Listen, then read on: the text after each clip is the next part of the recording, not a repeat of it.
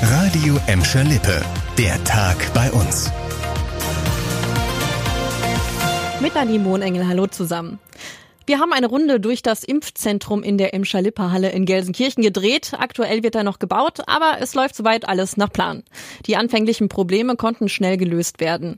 Besonders der Eingangsbereich machte dem planenden Architekten zunächst zu schaffen. Zu wenig Platz gab es für die wartenden Personen und die einzelnen Check-in-Bereiche. Weil alles barrierefrei gebaut werden muss, darf in der Emscher Lippe Halle nicht in die Höhe gebaut werden. So steht fast ausschließlich der Platz der Eisfläche zur Verfügung. Am 14. Dezember soll schon die Bauabnahme sein. Ein Tag später könnte es dann mit dem Impfen losgehen. Sechs sogenannte Impfstraßen stehen dann bereit. Am Anfang sollen nur zwei genutzt werden. Später dann unter Volllast sorgen rund 80 Mitarbeiter für die Versorgung der zu impfenden Person, hat uns Ansgar Stening, der organisatorische Leiter des Impfzentrums, erklärt. Wir gehen derzeit davon aus, dass 30 Personen pro Impfstraße pro Stunde geimpft werden können. Und wenn Sie es dann hochrechnen, 30 mal 6 pro Stunde sind 180 in der Stunde in der Volllast. Einfach so kann aber nicht jeder vorbeikommen. Nur die aufgerufenen Risikogruppen dürfen ins Impfzentrum. Im Moment ist geplant, dass die Hausärzte ein Attest für eine Impfpriorität ausstellen können.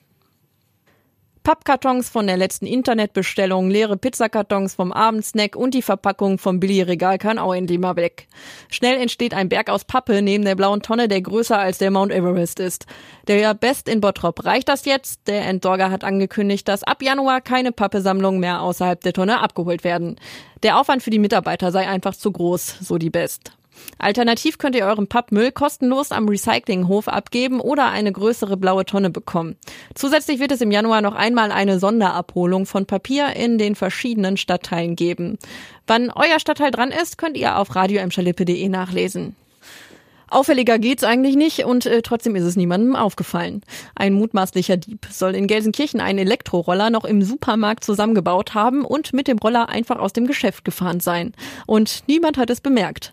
Heute wurden Fahndungsfotos veröffentlicht, auf denen auch ein mutmaßlicher Komplize zu sehen ist. Er soll Schmiere gestanden haben, während der andere die Beute zusammengebaut haben soll. Laut Polizei hätten sie nach getaner Arbeit die Schranke einer geschlossenen Kasse zur Seite geklappt und das Geschäft verlassen.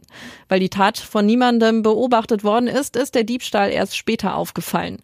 Zudem hätte sich der E-Roller-Klau auch schon Ende Juli ereignet. Da die bisherigen Ermittlungen aber nicht zu den Tatverdächtigen geführt hätten, hofft die Polizei nun durch Veröffentlichung der Überwachungskamerabilder auf die Spur der Täter zu kommen. Man wisse, wie schwierig die Zeit ohne Siege gerade sei. Man wisse auch, dass der FC Schalke 04 sportliche und finanzielle Fehler gemacht habe.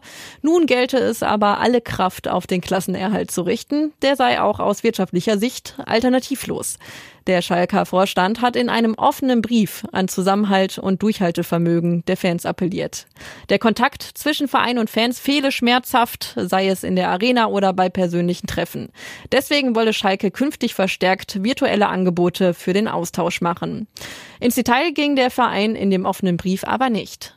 Das war der Tag bei uns im Radio und als Podcast. Aktuelle Nachrichten aus Gladbeck, Bottrop und Gelsenkirchen gibt's jederzeit auf radio und in unserer App.